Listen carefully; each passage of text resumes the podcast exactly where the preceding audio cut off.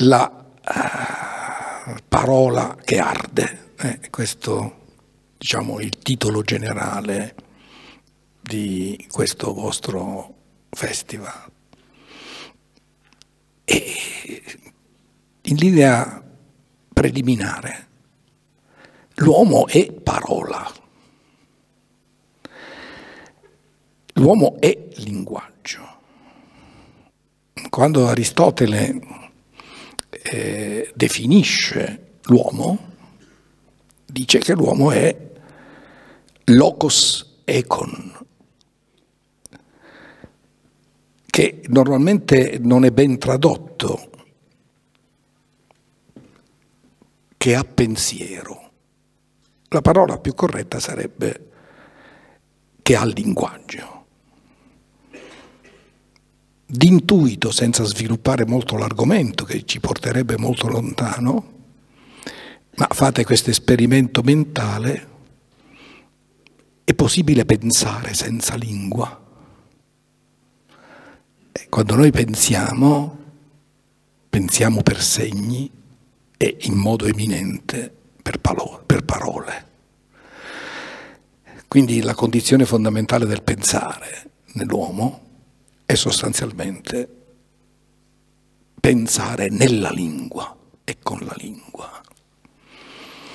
Quindi la prima considerazione è questa. La seconda è che il linguaggio è comunicazione, è espressione e comunicazione. Infatti questa espressione che l'uomo è animale che ha il linguaggio, Aristotele la pone in un libro particolare ed esattamente nella politica. E perché nella politica? Eh, perché la politica è il luogo, almeno per gli antichi greci, eminente della relazione umana. E quindi c'è un, uno stretto legame tra il parlare, il comunicare, lo stare insieme. Ma c'è un altro punto importante in via preliminare da chiarire, o perlomeno più che da chiarire da mettere in luce, ed è questo. L'uomo non solo è il linguaggio, ma è istituito, costituito dentro il linguaggio. Che il linguaggio sia una relazione antecedente ai soggetti è dimostrato dal fatto che nessun uomo inventa un linguaggio. Entra in discorso di un discorso già in corso.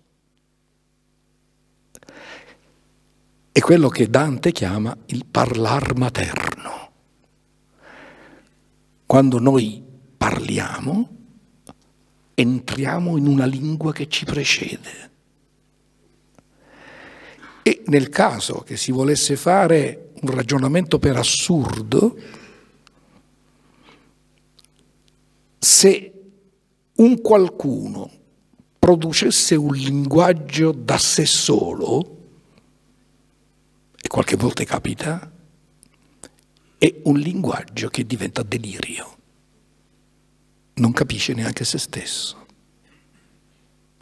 Infatti la follia, una delle dimensioni della follia, è un linguaggio che è estraneo, che non comunica più. Quindi il linguaggio è fondamentalmente relazione, precede i soggetti, i soggetti entrano nel linguaggio, diventano parlanti di una lingua che già c'è e non sappiamo neanche quando è iniziata. E quando si dice lingua poi, notate bene, si dice idioma, cioè una lingua particolare. È vero che le lingue sono traducibili, è vero che c'è una struttura mentale che è linguistica, ma nella loro reale movimentazione, nel loro reale percorso, le lingue sono lingue idiomatiche, che appartengono quindi, ecco il parlare materno, ad una società, ad una cultura, a un definito mondo. Quindi la lingua per un lato è universale, per l'altro indica un'appartenenza, è evento culturale, è evento singolare. E come la lingua indica un'appartenenza nell'universo delle lingue, anche l'individuo che pure apprende a parlare dentro una lingua diventa lui stesso produttore di lingua in quanto diventa titolare del suo linguaggio. Quindi questa è la dimensione del linguaggio. Allora, esiste un linguaggio dei segni, noi parliamo anche attraverso segni, con le mani, con uh, gli occhi, con le posizioni della bocca, con uh, il gesto mimetico. Quindi c'è un linguaggio non verbale che però è significante, è allusivo, schiacciare l'occhio per esempio. O il movimento della mano per dire insomma questo discorso non va bene, eh, per indicare un dissenso. Quindi esiste un linguaggio di segni, ma poi esiste un segno specifico che è il segno parola. E cosa fa la parola? La parola nomina, designa, definisce. La parola trasforma un dato di esperienza nella fissità di un concetto.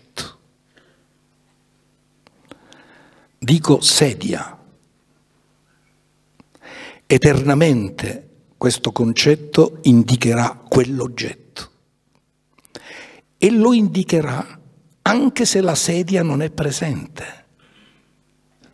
Quindi il linguaggio porta in presenza e mantiene in presenza l'assente.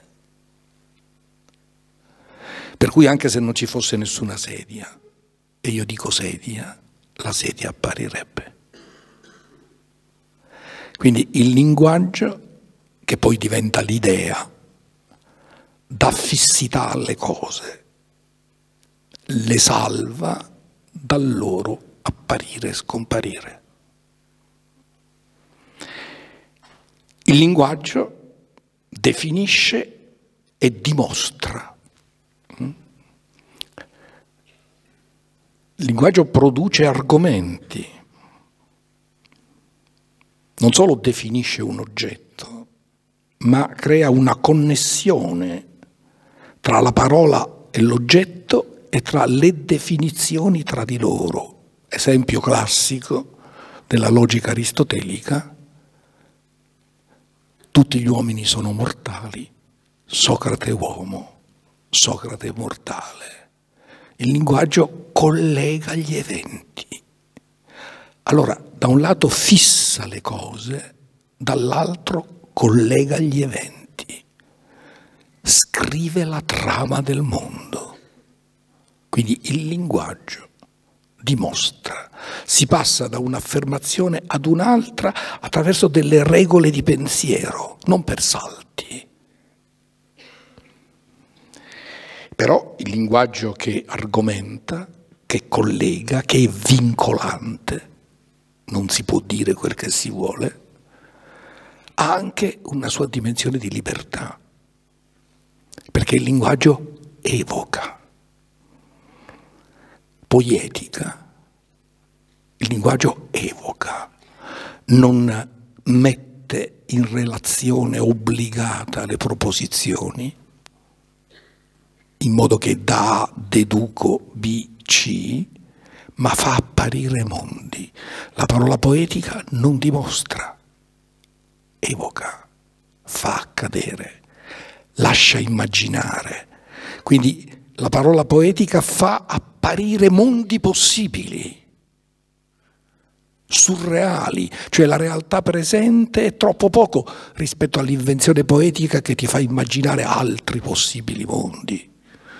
Ecco la dimensione generativa del linguaggio. Quindi il linguaggio non solo descrive e organizza il mondo, ma fa apparire mondi.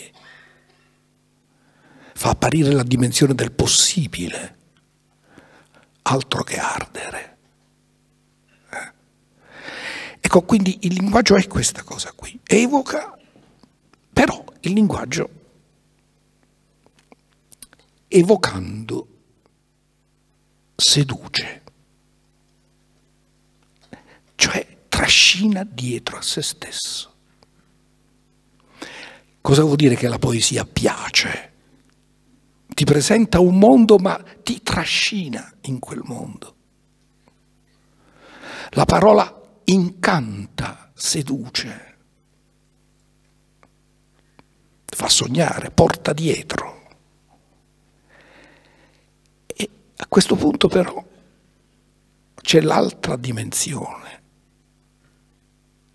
Per un lato seduce portandoti nello spazio della immaginazione, del mondo possibile, però portandoti nello spazio dell'immaginazione, del mondo possibile, può cominciare a giocare tra realtà e apparenza fare apparire possibile l'impossibile e quindi da un sedurre incantato la parola può incantare e quindi ingannare.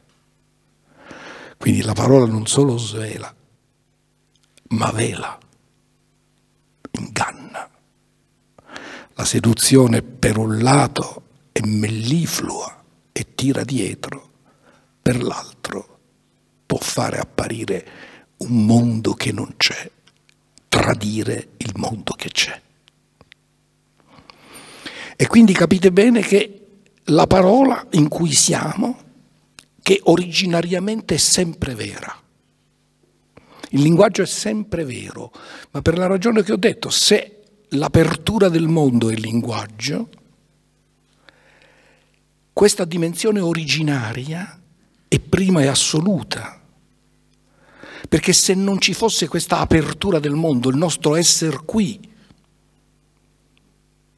che è fatto di parola, che è fatto di segni, che è alezzeia, il greco, eh, è disvelamento. L'accadere del mondo è il disvelamento. Quando noi nasciamo ci si apre il mondo, che è sempre vero ma è sempre vero per il semplice fatto che se non ci fosse questo disvelare non ci sarebbe neanche la possibilità dell'errare. Allora, da un punto di vista originario, noi essendo nel linguaggio, siamo nel disvelamento e quindi siamo nella verità, nel sempre vero. Ma questa dimensione disvelante il linguaggio come apertura del mondo, come sistema di indicazioni e disegni? Ecco, se nella apertura originaria questo è sempre vero perché o questa apertura c'è o noi non ci siamo, ecco, una volta che però l'apertura c'è, ci si muove in essa. Esempio elementare percettivo. Vedo un paesaggio, apertura del mondo, vedo un orizzonte illimitato, dove l'occhio si perde. E a un certo momento però, in questo disvelantesi mondo, io pongo l'attenzione su un qualcosa. C'è qualcosa che mi chiama. E nel momento in cui io pongo l'attenzione su qualcosa, vedo meno l'accanto. Quindi nel disvelarsi c'è qualcosa che desta il mio interesse. E allora, interessato alla cosa, mi muovo verso di essa, cercandola in questo movimento in tutta la sua chiarezza. Cioè tirarla fuori dallo sfondo e portarla ad evidenza. Evitare di confonderla con le altre cose. Quindi nella dimensione del sempre vero io mi dirigo verso qualcosa, cercando di vederla nel suo perimetro, di non confonderla con le altre cose. Allora a questo punto il linguaggio diventa il linguaggio della verità. Non posso confondere, devo distinguere, devo afferrare la cosa così com'è. E allora nell'orizzonte del disvelamento accade la possibilità del vero e del falso. Il vero è cogliere la cosa nel suo perimetro, il falso è confonderla con le altre cose, sicché è insieme se stessa e non è se stessa. Allora a questo punto il linguaggio esige ortotes, rettitudine, conoscenza, discorso vero. E Platone ha definito magnificamente questo quando diceva che cos'è la verità. Dire che è quel che è e che non è quel che non è. Cos'è falsità? Dire che è quel che non è che non è quel che è. E quindi il linguaggio diventa giudizio presa di posizione nei confronti del mondo, andare alle cose per vederle nel loro perimetro e giudicarle. Faccio un passaggio molto breve perché il tempo non è lungo. Dire sedia è enunciare un significato che sussiste innanzi a noi anche se non ci sono sedie. Ma se io dico questa poltrona è rossa, introduco una parola particolarmente importante nell'Occidente, che è, che indica due cose, un'esistenza e una relazione, un predicato. Dire di questa sedia che è rossa questa sedia è rossa. Se io dico la sedia è rossa, quella sedia è rossa, potrei essere un poeta che attacca un romanzo. In quella stanza c'era una sedia che era rossa. Mondo possibile, significante, ma non vero, perché non c'è il rapporto tra la parola e un'esistenza, evento presente. Allora il giudizio è la parola di verità, eh? l'affermazione. E se c'è l'affermazione, c'è anche la negazione. Questa sedia non è rossa. falso. Il giudizio non corrisponde con il dato di fatto. Eh?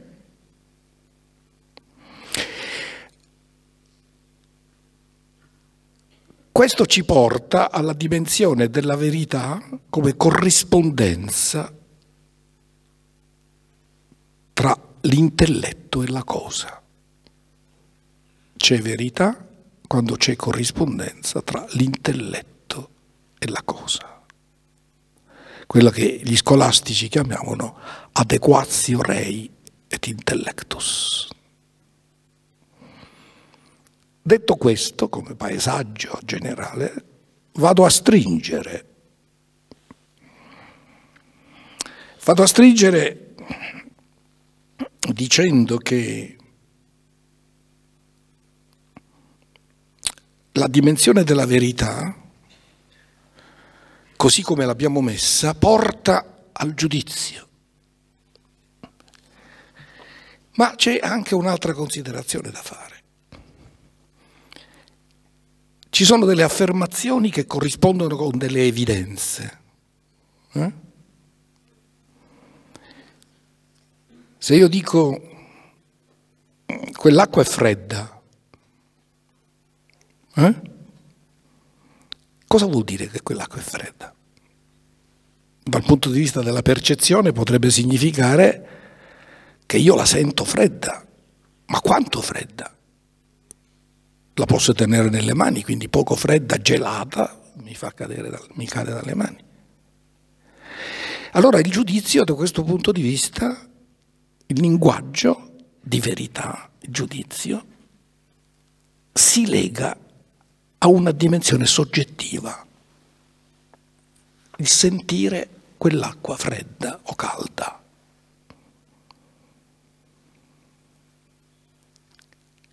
Ma se io dico quest'acqua è a 25 gradi, io non dico più un qualcosa di soggettivo, dico un qualcosa di oggettivo perché io la posso sentire più o meno fredda, ma è a 25 gradi. Ma questo cosa suppone? Suppone un termometro che la misura. Posso anche dire che l'acqua è H2O, ma H2O mi dà la formula dell'acqua. E allora si suppone che io posso dire che l'acqua è H2O perché c'è la chimica, perché c'è la fisica. Allora capite bene che la verità non è soltanto la constatazione immediata, ma la verità è possibile se c'è un codice entro cui si può produrre un'affermazione. Quindi la verità è sempre sotto condizione, in un ordine di discorso. Soltanto nell'orizzonte della chimica fisica io posso dire che acqua 2O. E questo è vincolante per tutti perché c'è un codice vincolante. Attraverso l'esperimento, le sensate esperienze e i necessari discorsi, diceva Galilei. Questo non vuol dire che quando io sento l'acqua fredda in un certo modo, questo sia falso, è vero, ma sono io che sento in un certo modo. Quando dico che è H2O, non dico io sento, ma c'è un codice di verità. Quindi la verità è possibile nel linguaggio quando c'è un codice che ne definisce le regole. Quindi la verità non sta mai separata dal suo codice, dal sistema delle enunciazioni, dall'ordine del discorso. E questa chiamiamo la verità scientifica. Allora, mettiamola così, ci sono molti, molti modi del darsi della verità, a secondo dei codici entro cui noi produciamo un'affermazione. Allora c'è la verità della dimostrazione scientifica, c'è la verità, la parola come insegnamento, cioè le regole della trasmissione di un concetto. Mm? Insegno a un ragazzo H2O. Allora un fatto è scoprire che è H2O, un fatto è insegnare che è H2O. E allora ci vuole un linguaggio che è quello della trasmissione della verità. E c'è un'altra dimensione della verità. Quando la scienza formula una teoria, normalmente si può formulare una controteoria. Perché ogni affermazione presuppone la sua possibile negazione. E la storia della conoscenza è fatta così.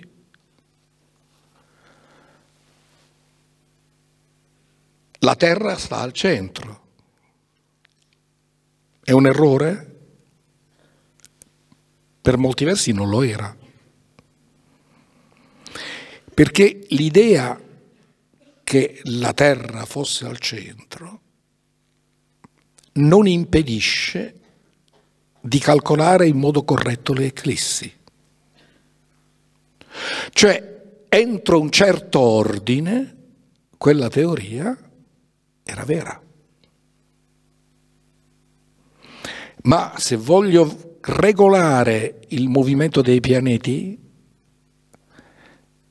il sistema tolemaico non funziona più.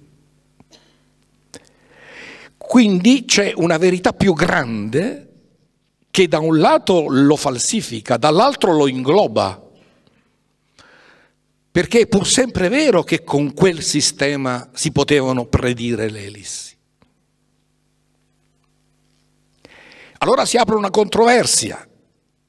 Fino a quel punto funziona, ma c'è altro che non spiega. Allora bisogna necessariamente pensare un qualcosa di più grande, Copernico. Ma Copernico ha un'orbita circolare e l'orbita circolare non spiega il modo dei pianeti. Allora ci sono dei fuochi, allora il movimento non è circolare ma è ellittico. Quindi la verità nasce dalla controversia, dal conflitto tra teorie, dalla discussione. E quindi c'è il linguaggio della dialettica della controversia, che potenzia la conoscenza dell'uomo. E poi ancora, ci sono codici rigidi, perché come dice Aristotele, ci sono enti che sono sempre allo stesso modo. Per esempio, la matematica. 2 più 2 fa 4 in qualsiasi mondo possibile, anche se poi quando verranno le nuove matematiche diranno, diranno che la cosa è quindi la controversia. No? Però ci sono codici che permettono enunciati, se non rigidi, fortemente stabili. Ma se io devo argomentare È preferibile che io acquisti una casa o metta i soldi in banca o li investa in un altro bene, anche qui ci vuole un ragionamento, che però non è rigido, perché queste cose sono compossibili. Allora si tratta di stabilire qual è la cosa che conviene di più e quindi introdurre argomenti a sostegno. E quindi oltre al discorso vero, perché ha uno statuto rigido, c'è il discorso stabile perché è quello che dopo una bella discussione fa ritenere che la scelta migliore sia quella piuttosto che quell'altra. Tenete ben conto che il linguaggio che normalmente noi adottiamo di più nella nostra vita, nell'ogni giorno, è il linguaggio delle buone ragioni. Aristotele dice non si può pretendere per ogni linguaggio l'esattezza della matematica. E quindi nella nostra vita noi per lo più impieghiamo il linguaggio di buoni argomenti. Si fa un elenco dei pro e dei contra e si sceglie. Capite bene quindi il linguaggio, le diverse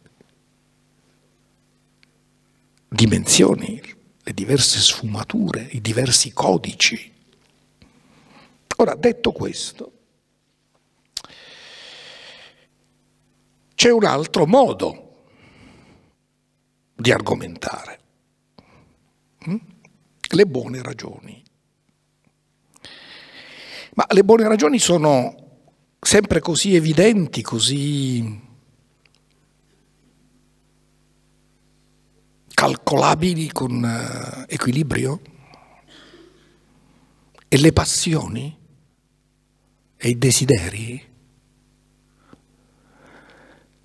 Chi mi dice in una scelta che non sia il prevalere del desiderio a farmi scegliere quella cosa piuttosto che la buona ragione?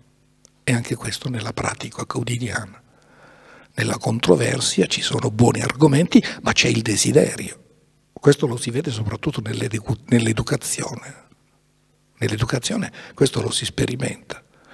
Il genitore dice al ragazzo questo non lo puoi fare. Molte volte non porta argomenti. Molte volte dà delle ragioni.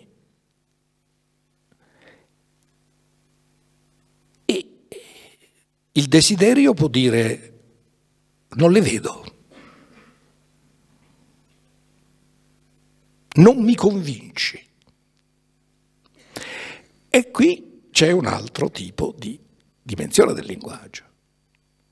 Le ragioni convincenti per sé o convincenti perché toccano le emozioni.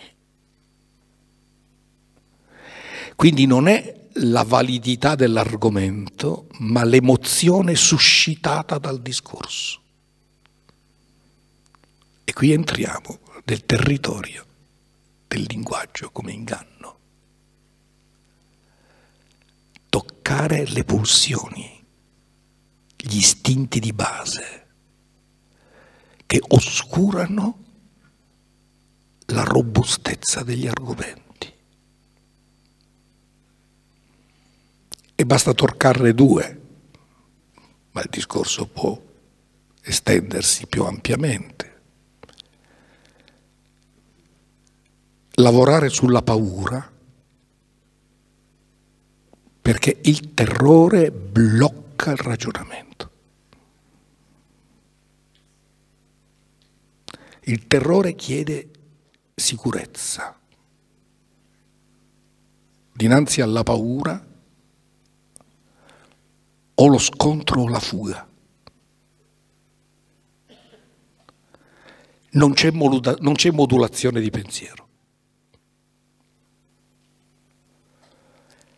Se controlli la paura, scopri una terza, una quarta via. Se controlli la tua paura, sai che tra l'aggressione e la fuga c'è l'aggiramento. È possibile un'altra cosa, ma devi raffreddare la passione. E allora ci sono i manipolatori del linguaggio che lavorando sulle passioni, attraverso la parola, ingannano. E questo sia nelle relazioni sociali sia nelle relazioni personali. E quindi c'è una parola convincente e c'è una parola ingannatrice. Allora, lavorare sulle passioni è sempre ingannevole? No. Perché lavorare sulle passioni vuol dire appassionare. Quindi se un docente espone bene un pensiero, con regole retoriche perfette, attrae l'attenzione e quindi appassiona. Per cui per un verso il linguaggio può essere attraente verso la verità perché fa gustare ciò che si dice. Galilei ha una bella espressione, la bellezza dei perfetti ragionamenti, una estetica del pensiero. Allora, qui la retorica attrae, ma ci può essere una retorica che, lavorando sulle passioni, allora, questo dal punto di vista di chi parla, mettiamoci dal punto di vista di chi, di chi ascolta. Se c'è chi attraverso le passioni ti inganna, se io che ascolto riesco a controllare le mie passioni, mi sottraggo all'inganno. E quindi l'educazione di sé è la condizione fondamentale per non essere ingannati da altri. E quindi l'educazione di sé, il rapporto con la verità, col dramma della verità, con la fatica della ricerca, ci rende scaltri e astuti in modo da non essere ingannati. Ma per arrivare a questo ci vuole fatica, ci vuole studio, bisogna lavorare sul linguaggio, bisogna uscire dalla naività. Ci deve essere un lavoro sulle proprie passioni, una capacità di autocontrollo per evitare che l'altro ti seduca. E tutto questo, se ci pensate, è l'ogni giorno di ognuno di noi. Quante volte siamo traviati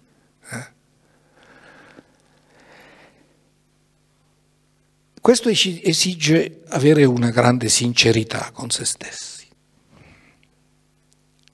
Allora, adesso stringo ancora, sono partito dal linguaggio in generale, stringo ancora su una particolare, specifica dimensione del linguaggio.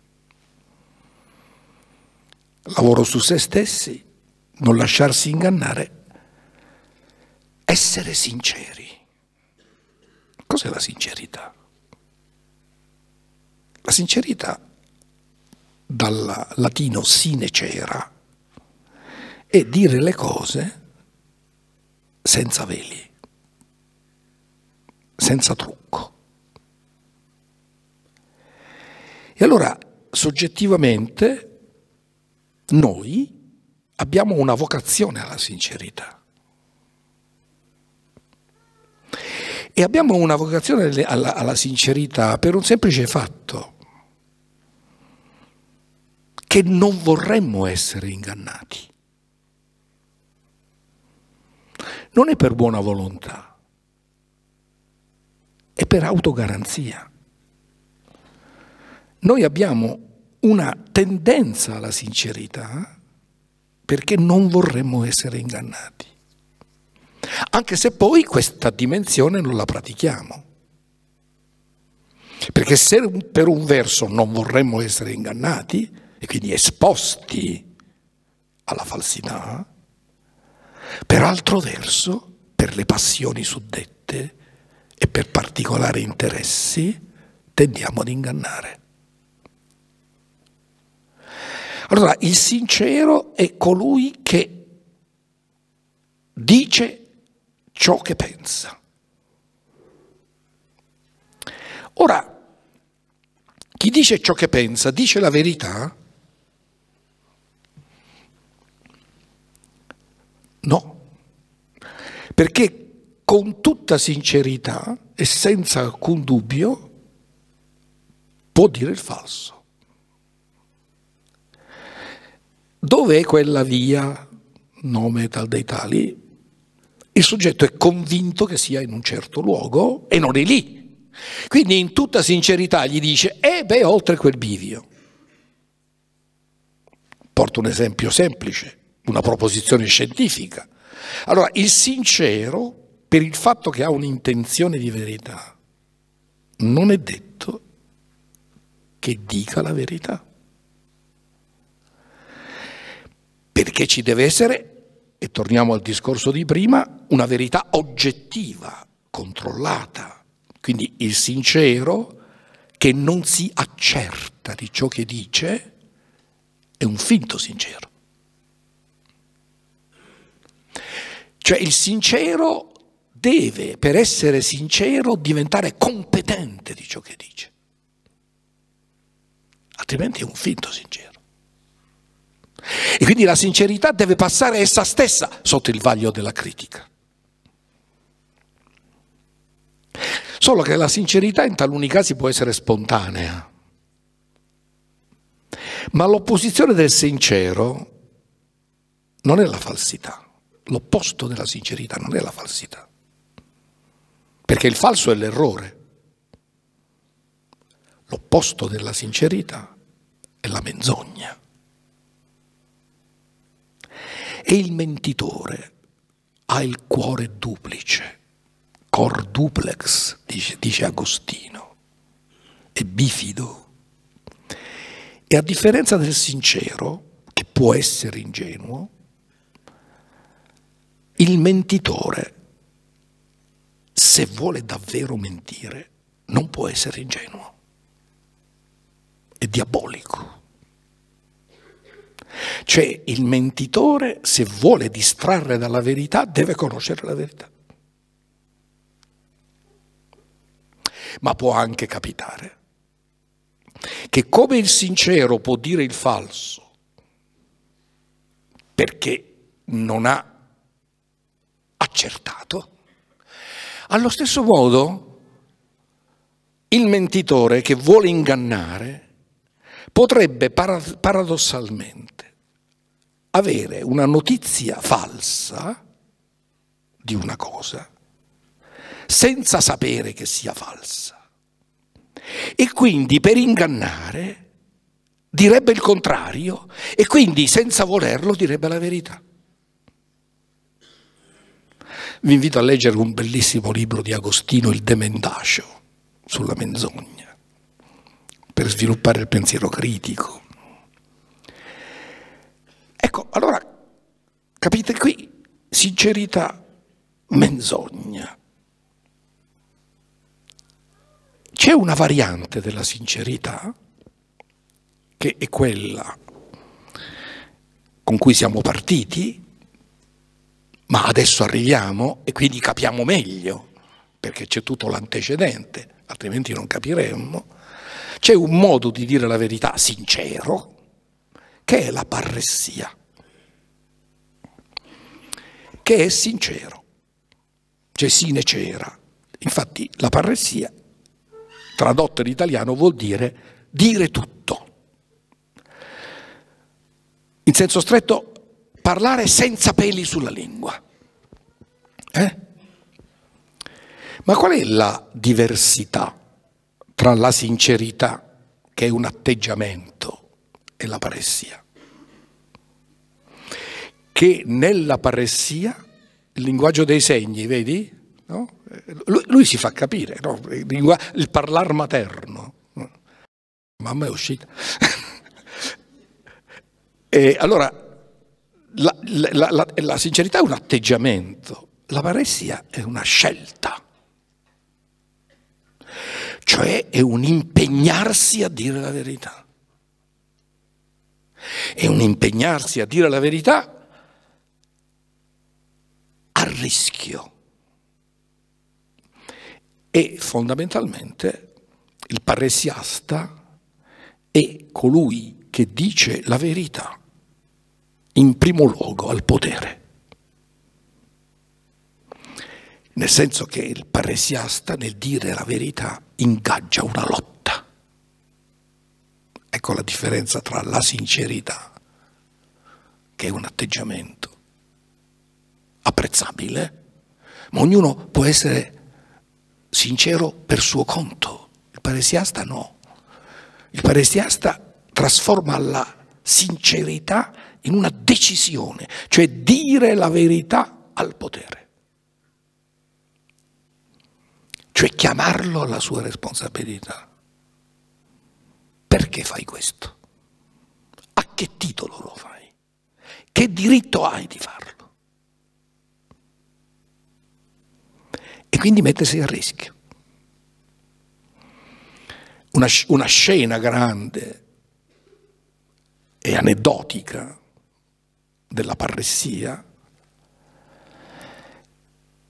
è data dai cinici, Diogene il cane, che sta per terra, nudo, ma non per miseria, non perché è barbone, perché i cinici dicevano che bisognava disfarsi di tutto ciò che non è necessario. Perché ciò che non è, che non è necessario schiavizza, toglie la libertà. Se posso bere l'acqua con le mani perché devo avere il bicchiere, devo avere il fastidio di portarmelo dietro. Quindi ridurre al massimo il ridondante. E allora da lì passa dinanzi a lui Alessandro Magno. La prima cosa che gli dice, togliti per favore da, da dinanzi a me perché mi togli il sole. È un doppio senso, perché Alessandro riteneva di essere lui il sole. E quindi togliti, tu sei il falso sole. E quindi l'attacco alla presunzione del potere. Eh? Questa espressione è l'attacco alla presunzione del potere. Credete di essere il sole. Ma tu sai che io ho qualsiasi potere su di te? tu su di me non hai nessun potere. Tu hai potere sugli adulatori che hanno bisogno di te per ricevere prebende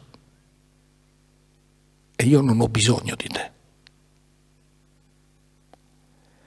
Ma io posso usare la forza nei tuoi confronti, sì, puoi anche uccidermi, però sappi una cosa, che se tu mi fai fuori, togli di mezzo colui che ti dice la verità. Perché gli adulatori al momento del pericolo, nella difficoltà, ti inganneranno. Solo io, che non devo sdebitarmi di niente, per la pura verità, ti dico la verità.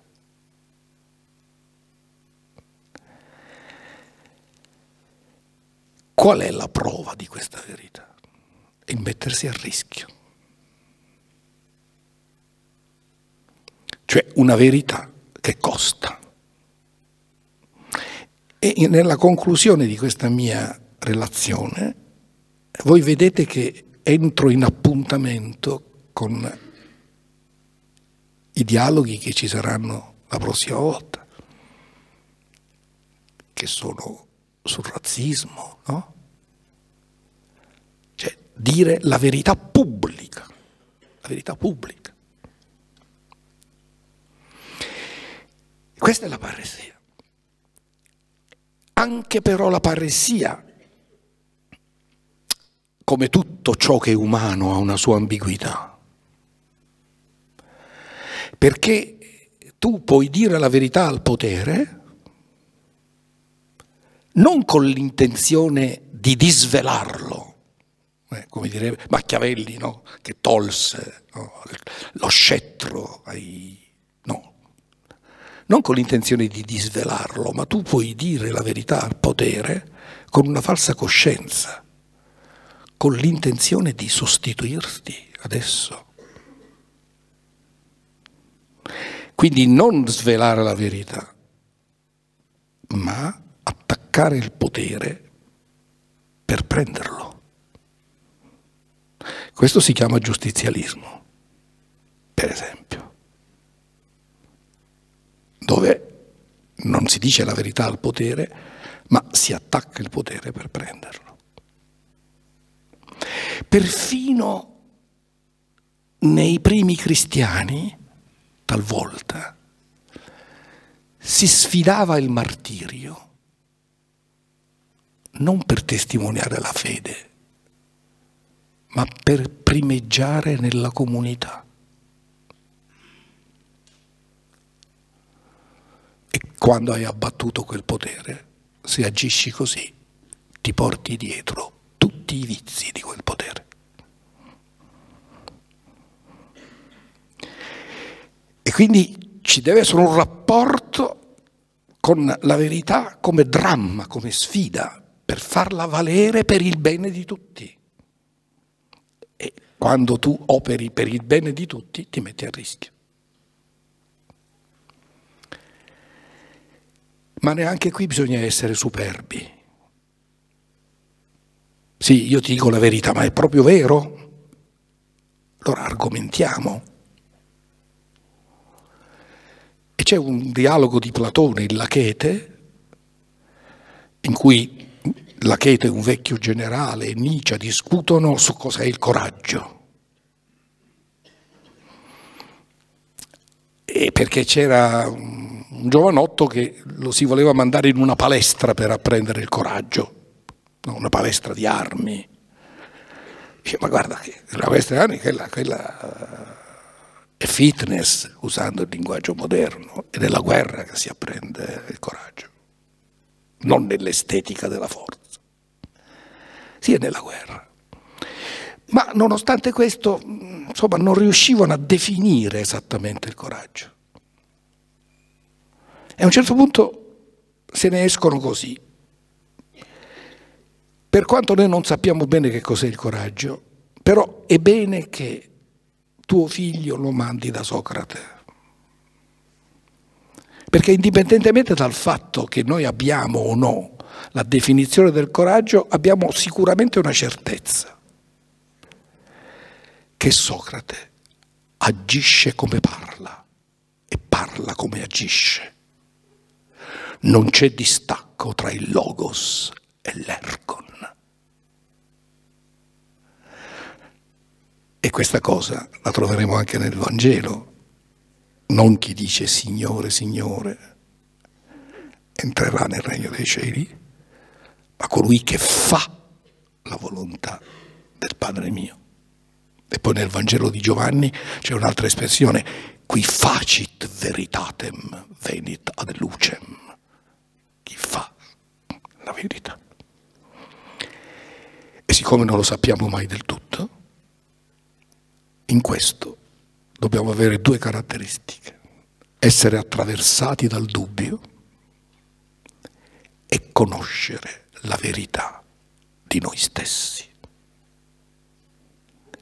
delle nostre false coscienze, dei nostri autoinganni, divenire trasparenti a noi stessi. Come dice Agostino, questio magna, factus sumi, sono diventato grande problema a me stesso il silenzio dell'interiorità. E nella nostra società, se c'è una cosa che si è perduta, è il silenzio. Lo si teme. Lo si teme perché ci si trova dinanzi alla possibilità del nulla. E allora ci stordiamo. Musica dappertutto, cattiva per, in genere musica dappertutto, cellulari dappertutto. L'eco delle parole, l'eco non lo si sente più, perché per sentire l'eco delle parole è necessario il silenzio. Tutto il linguaggio è diventato falso per un surplus irresponsabile di chiacchiere. Noi oggi siamo vittime di questo. L'agorà pubblico, internet, è il luogo del massimo inganno. E allora questa importanza di Internet vi faccio fare un piccolo esperimento. Se voi andate su un sito di fisica o di biochimica, entrate in quel sito se sapete la fisica e la biochimica. Anzi, un ricercatore può avere all'istante tutta la bibliografia sulle nanotecnologie. Può scaricare dalla biblioteca di New York, di tutte le università. Internet è positivo? Ma certamente. È un archivio sterminato. Però devi sapere la fisica. Quanti sono quelli che usano in percentuale internet specialisticamente? Quanto sono quelli che chiacchierano ipocritamente? Facebook. Ti do un'immagine di me, ma siccome io voglio piacerti, ti do un'immagine falsa di me. Ma se ti do un'immagine falsa di me, non so neanche chi sono io altro che questio magna. E allora il lavoro del dubbio è la condizione necessaria dell'apparire della verità. E leggo un passo proprio della Chete in cui si parla di Socrate. Vai da Socrate, perché in lui ciò che dice lo fa.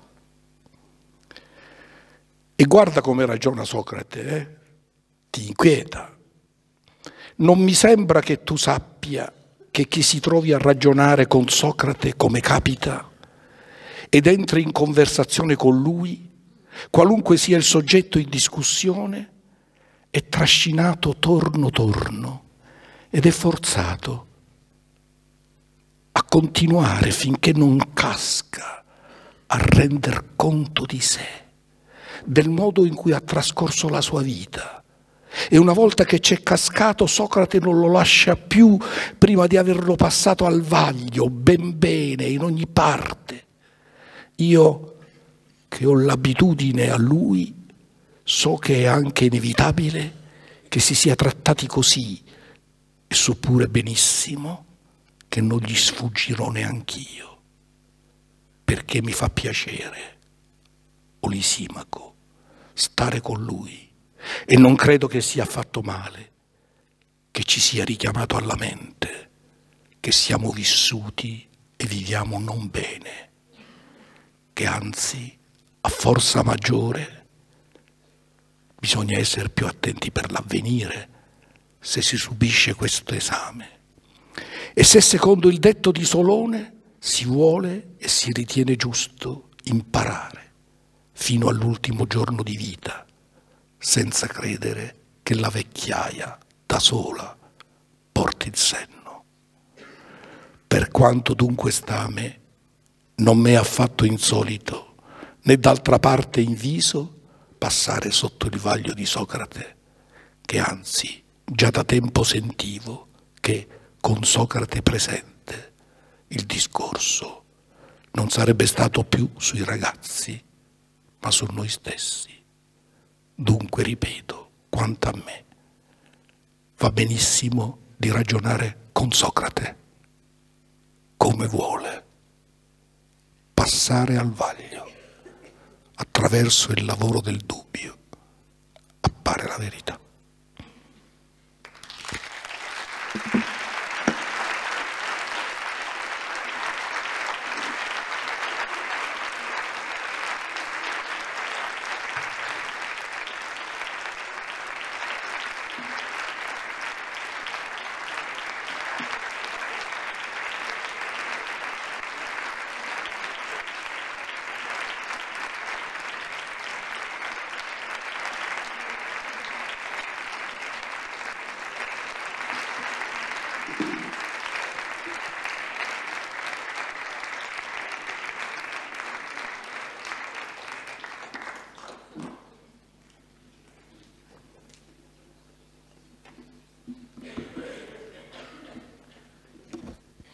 Non so se c'è il tempo per le domande, perché sono rimasti cinque minuti dal momento che si è deciso di chiudere alle otto.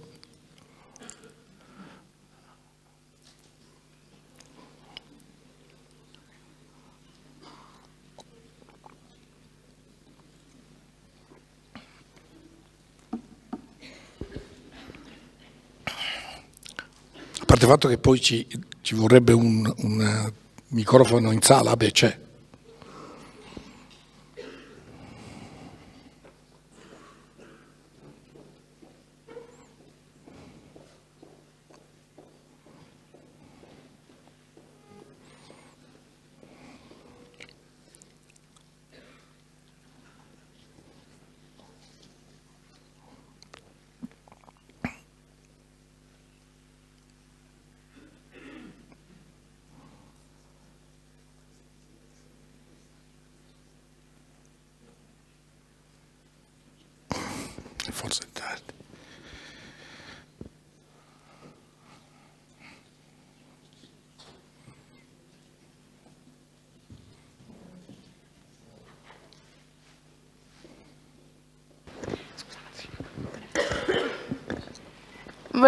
Chiedere se Bene. ci può essere colpa nella sincerità. Ci può essere? Colpa.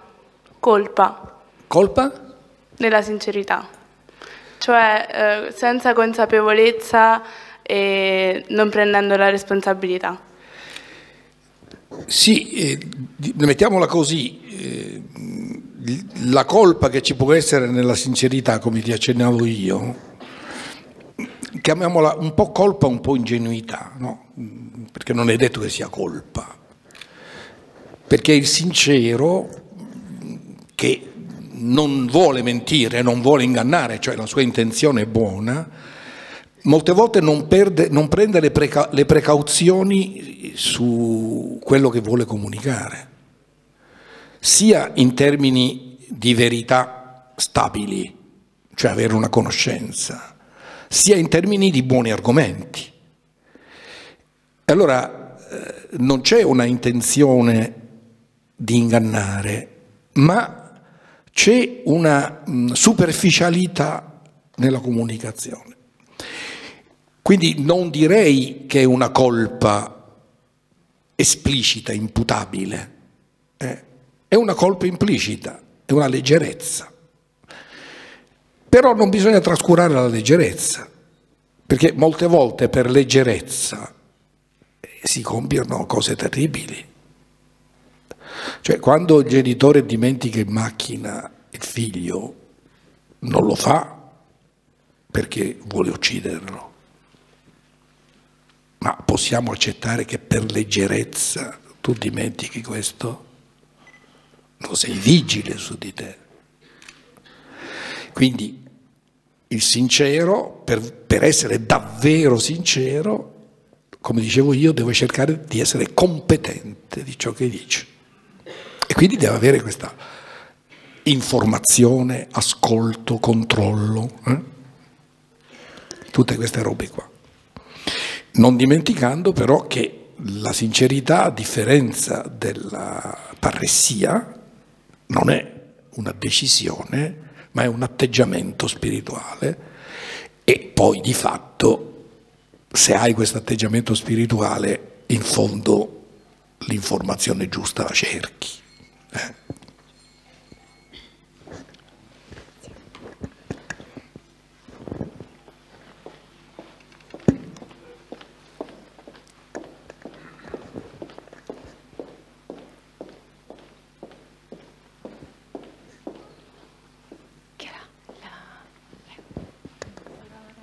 Chiedo scusa, se il vero sincero è quello che conosce la verità, la verità presuppone cultura, quindi solo le persone di cultura possono essere sincere?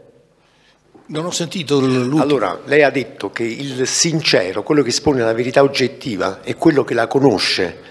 Quindi c'è un'identificazione tra il sincero e la persona che ha cultura? No, non, diciamo che non è convertibile, come dicono i logici.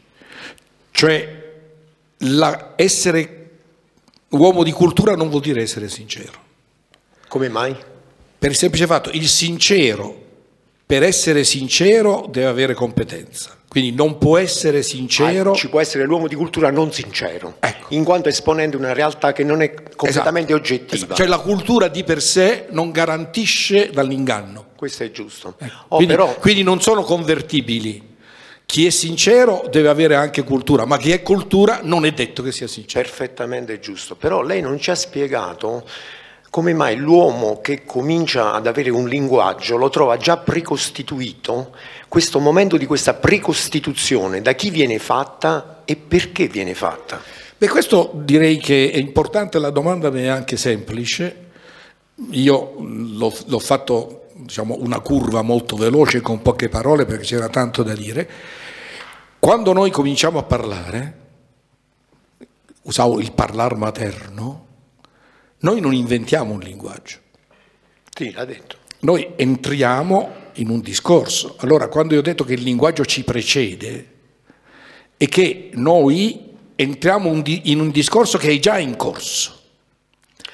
E non solo impariamo il linguaggio, ma impariamo il proprium del linguaggio, cioè dire la comunicazione. Oh, però, se- Noi impariamo il linguaggio perché ci viene offerto, eh? è, è come la nascita. Poi dentro questo movimento, ho detto, ci sono le specificazioni, cioè si impara il linguaggio dentro una cultura e poi dentro una cultura tu te lo costruisci come linguaggio personale, eccetera, eccetera. Però, eh, professore, mi scusi, se noi andiamo agli albori Cosa? Se noi andiamo agli albori del, del linguaggio, al momento iniziale no, del primo linguaggio dell'uomo primitivo, ci- ci deve essere stata una figura prevalente sugli altri che ha imposto un linguaggio anziché un altro. Sì, eh, mh, anche questa domanda è importante. e, li- come c'è il, il Fedro di Platone, dove si parla di colui che ha inventato la scrittura, Teut, che ha codificato il linguaggio. Quindi autorevolezza della persona che... Allora, dentro il, il- il linguaggio nella sua dimensione discorsiva ci precede, però dentro il linguaggio, come ci sono i codici di verità, si producono i codici linguistici. E in genere i codici linguistici sono stati prodotti mettendo insieme un qualcosa che non ha autore. Un esempio interessante è Omero. Cioè, Omero sostanzialmente è un nome di canti, di aedi che c'erano nella- nelle diverse culture e nelle diverse tradizioni. A un certo punto Pisistrato no, organizza la cultura, cioè li mette insieme, li codifica. Quindi c'è sempre una figura prevalente. C'è un ordinatore, Ecco, questo volevo dire. c'è un ordinatore. E, mh, perché Dante è davvero il più grande poeta italiano? Non per la grandezza poetica o la creazione, ma perché ha codificato la lingua. Chiarissimo. Noi parliamo nella lingua di Dante. E infatti quando Manzoni, alla vigilia dell'unità, cerca di creare la lingua degli italiani che ancora non c'era, eh,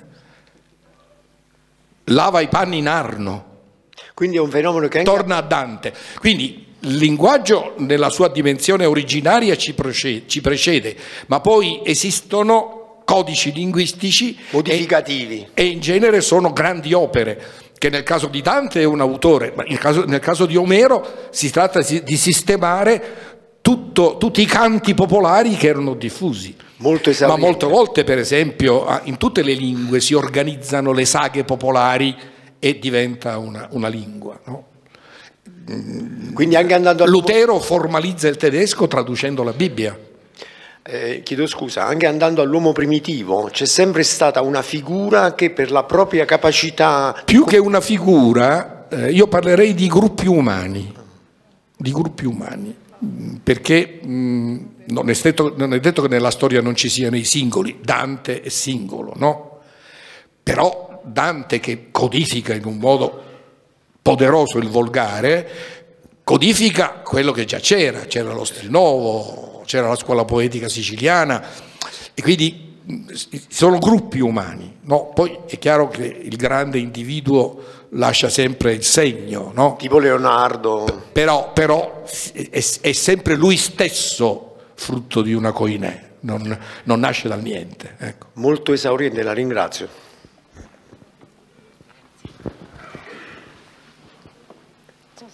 Qui c'è un signore in prima fila.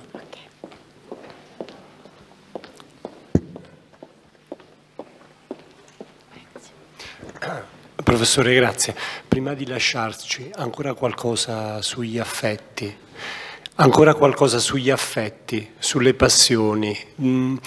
Si adombra un senso ulteriore rispetto a quel rischio inconsapevole, alla illogicità delle passioni, che sono anche una debolezza. Però si adombrava un'altra dimensione anche in quella citazione bella di Galilei, la bellezza delle perfette, che gli antichi chiamavano voluptas, piacere. Um, lei sa benissimo che anche Platone, che sovente ha distinto tra la competenza e l'illogicità, poi nel Filebo ritorna all'idea di una vita che veramente piena non è solo competenza, correttezza, convincente argomentazione, ma è anche piacere.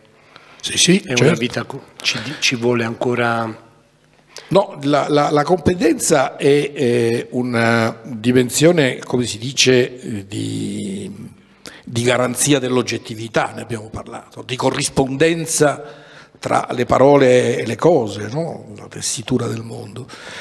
Però, eh, siccome abbiamo detto il movimento originario è disvelante, noi vogliamo, il mondo ci si svela e quindi noi lo vogliamo raggiungere nella piena rivelatezza.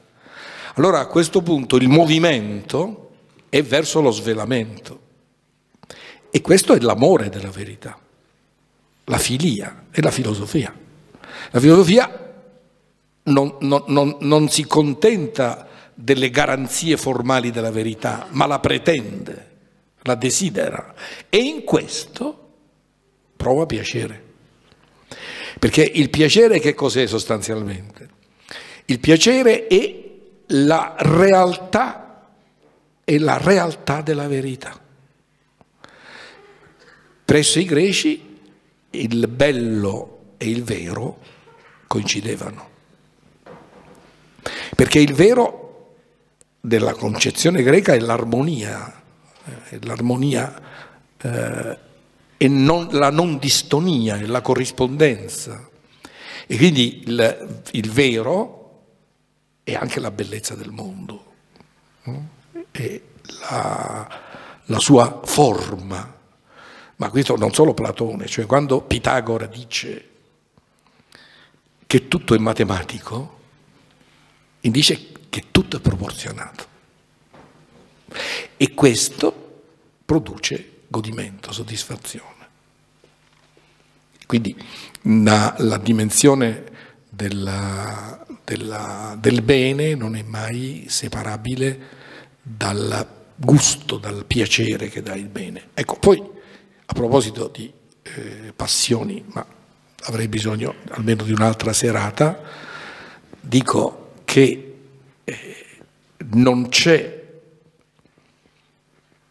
felicità, godimento senza piacere, però ci può essere un piacere infelice,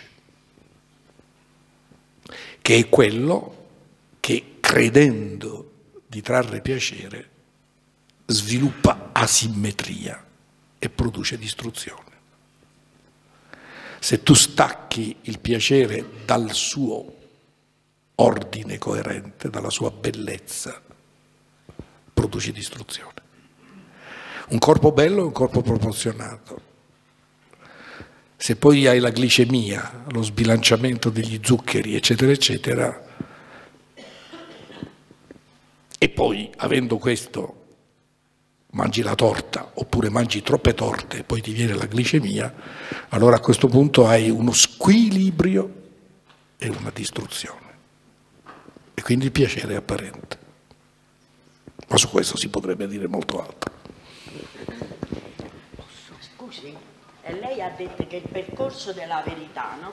è un percorso difficile e in un certo senso lo si può sintetizzare come disvelamento progressivo, giusto? Certo. Poi però parla eh, e, e, in questo insomma, la verità assumerebbe pure un tono, diciamo, eh, meno particolare, più vicino più universale. connotate che si presuppone abbia la verità.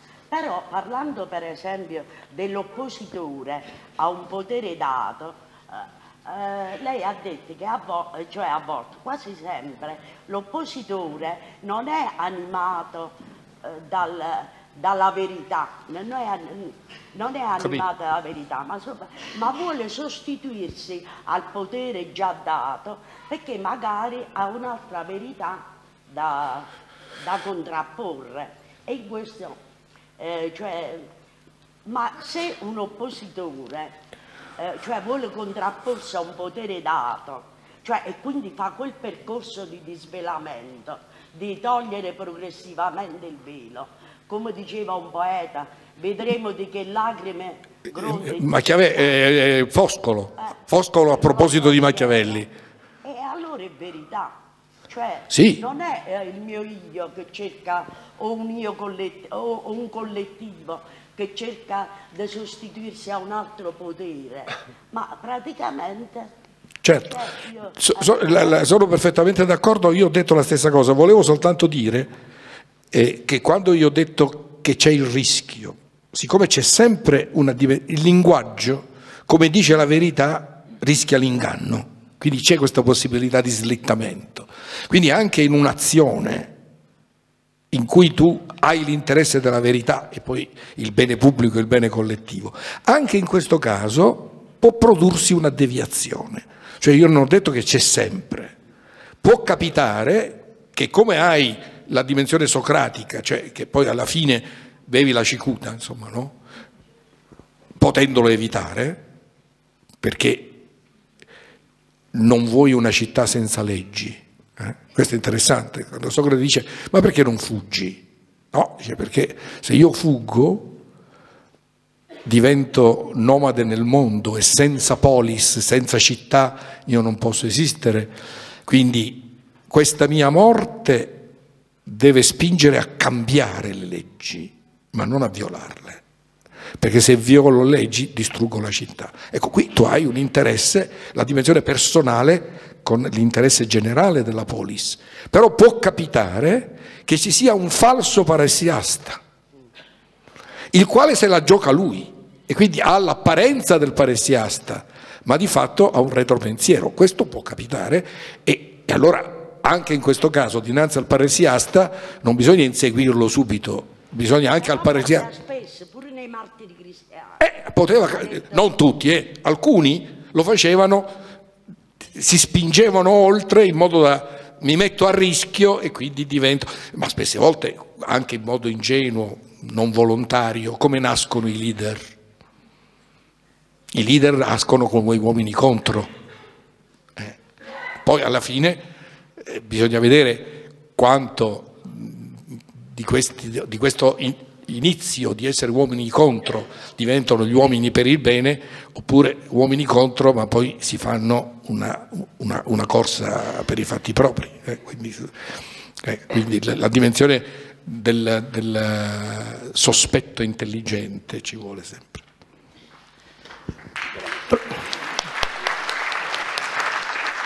Qui ci vuole una regia, perché non so quando devo chiudere. Grazie per la sua saggezza, professore. Le volevo solo chiedere una cosa. Alla fine lei ci ha detto di praticare il dubbio. Io conosco due grandi maestri, Shakespeare e Pirandello. Un altro grande, grande maestro che lei ci può eh, aiutare a leggere eh, per praticare il dubbio. Beh, intanto la, la, la, la figura eh, fondamentale di, dubbio è Socrate, abbiamo letto, è colui che interroga, che costantemente incalza. E poi la, la, la dimensione de, de, del, del, dubbio può nascere non solo leggendo attraverso autori, ma facendo un confronto, come nella scienza, tra teorie, un confronto tra sistemi di pensiero. No? Allora da questo punto di vista, per esempio, l'importanza della filosofia è che in filosofia non c'è mai accordo, così si dice, no? Gli scienziati vanno d'accordo e i filosofi no. E si sbaglia, nel senso che la, la filosofia è il preliminare intellettuale dell'apparire della verità proprio perché è uno scontro tra posizioni. No? E in questo scontro le teorie vengono messe in dubbio. No?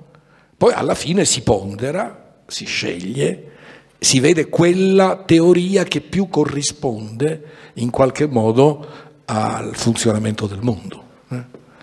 C'è un'altra dimensione, una prammatica della verità, no?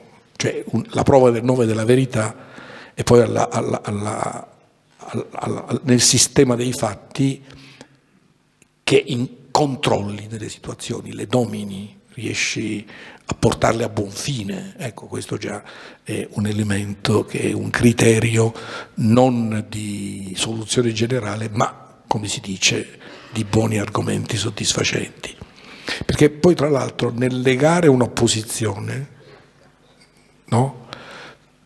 tu la neghi per parte, ma non è detto che in ciò che neghi non ci sia un qualche cosa che puoi anche riprendere in altro tempo e sotto altra angolazione. Eh. Allora da questo punto di vista tutti i nomi che lei ha indicato sono delle grandi controversie, cioè i personaggi, soprattutto nella tragedia, la tragedia è un confronto, cioè alla fine della tragedia tu tiri fuori le conclusioni dopo un dibattito, i personaggi sono portatori di posizioni, non sono solo, eh, come dire, eh, figure di emozioni, eh, sono posizioni. E alla fine in questo confronto capisci, no? vedi, vedi, il male, no? vedi il male, vedi Macbeth, no? per dire l'illusione del potere, la, la, la, la, violenza che poi alla fine produce nulla. No? Il grande finale dell'Otello, quando arriva Iago e Otello non lo uccide, ma dopo tanto male è insignificante la vendetta. Cioè l'eccesso di male alla fine produce la nausea del male, come l'innominato del, dei Promessi Sposi. No? Cioè, in fondo eh, Don Rodrigo continua a fare il presuntuoso perché un bulletto di provincia, non è andato a fondo del male e quindi non è capace di pentimento. L'innominato è andato a fondo del male e ha capito che alla fine c'era niente. Quindi tutte queste figure sono tutte figure di contrasto. Quindi direi tutta la filosofia, tutta la letteratura. Dicevo, non è necessario un nome, basta mettersi dentro con questo atteggiamento e poi i testi parlano.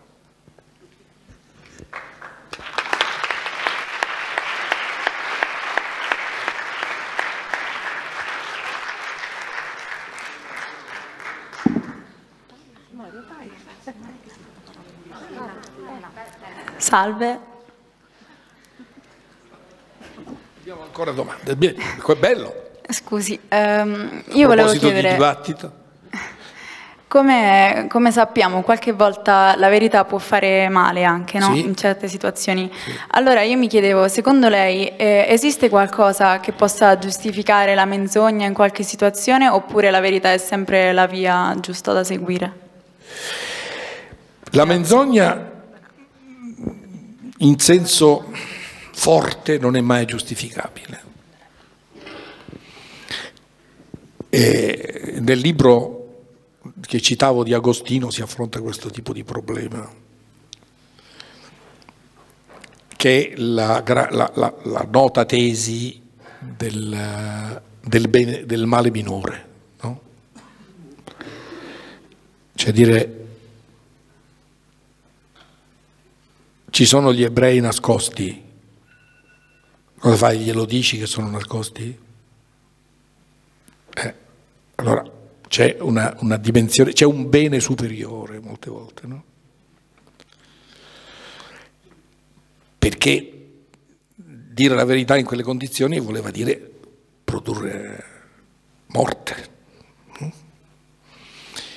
E allora c'è una, una linea benefica della, della menzogna e che in generale è sempre male, in base all'analisi degli effetti.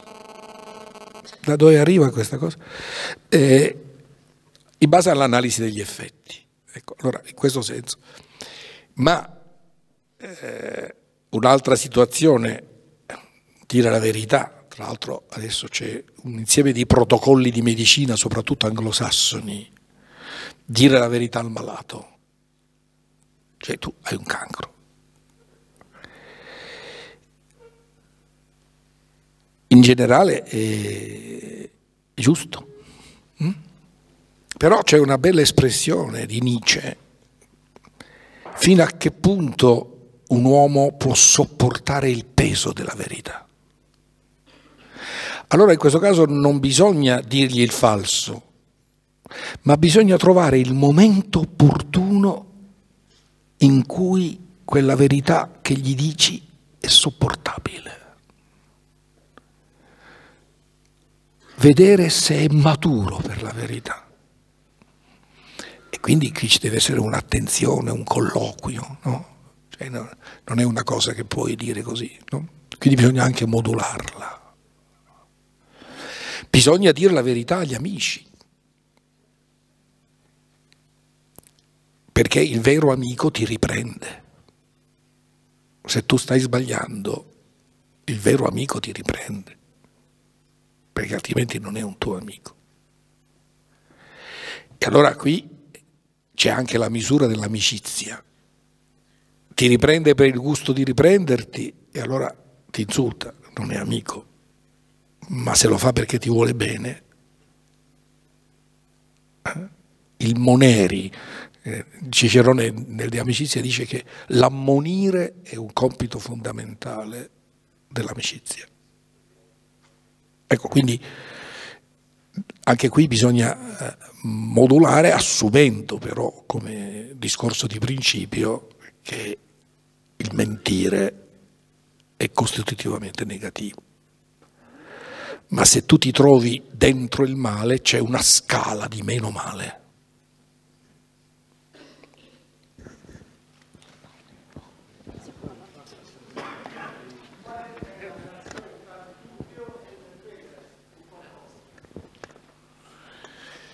Questa domanda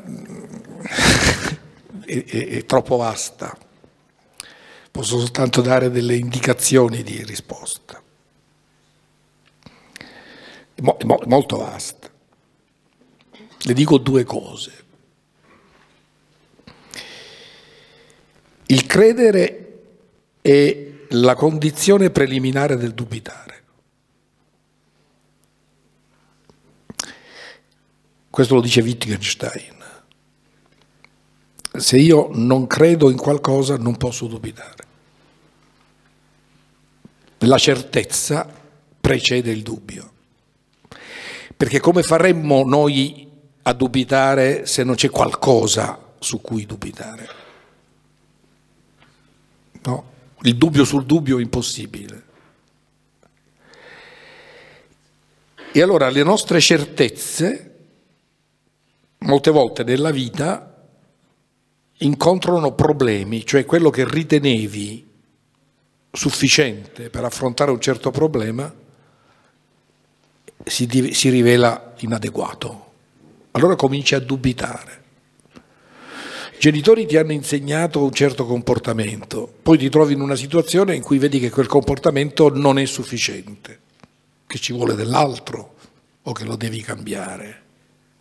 Allora metti in dubbio la certezza e cerchi di trovare un nuovo livello di certezza. Quindi il dubbio è una tecnica di attraversamento tra certezze. La verità è un qualcosa di più della certezza, perché mentre se tu sei certo di una cosa, sei talmente certo che non ti viene neanche il dubbio, nella verità invece tu sei sicuro di una cosa perché hai già attraversato il dubbio. Cioè la verità consegue al dubbio, la certezza è preliminare al dubbio. E su questo si possono dire tante altre cose. Ma la direzione è questa, non puoi dubitare se non hai la certezza, non puoi attingere la verità se non passi attraverso il dubbio. Questo è il movimento.